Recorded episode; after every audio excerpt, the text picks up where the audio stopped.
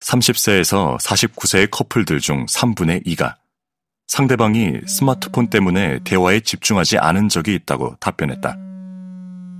18세에서 29세 커플의 34%는 상대방의 소셜미디어로 인해 질투심을 느끼거나 관계에 회의감을 느꼈다고 답했다.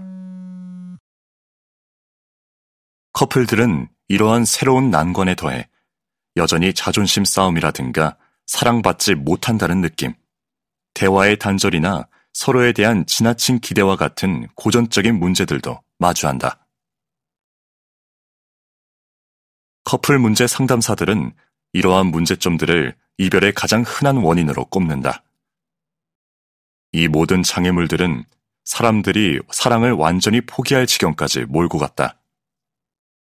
퓨 리서치 센터에 따르면 놀랍게도 싱글인 미국 성인의 절반, 대다수의 싱글 여성, 이 연애 시장에 아예 발을 들여놓지 않고 있다고 답했다.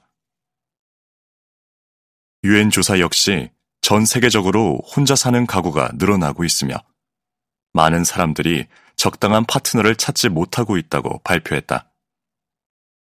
결혼을 원하는 사람들의 절반 정도가 배우자를 찾지 못하고 있다고 답변한 일본의 경우는 특히 두드러지는 예다. 관계에 영향을 미치는 이런 모든 트렌드는 밀레니얼 세대에 가장 큰 타격을 주는 듯하다. 미국에서는 밀레니얼 세대의 61%가 현재 배우자나 파트너 없이 살고 있다. 밀레니얼 세대가 사랑을 찾는데 고군분투하는 동안 한창 연애를 할 나이에 더 어린 연령층에서는 적극적으로 연애를 피하고 있는 사람들이 꽤 있는 것으로 나타난다.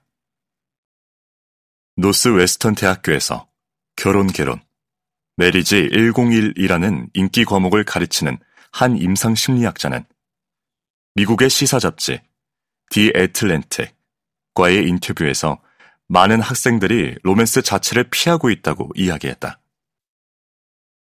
점점 더 많은 학부생들이 미래를 망치지 않으려고 대학 시절에 사랑에 빠지지 않기 위해 노력한다고 이야기합니다.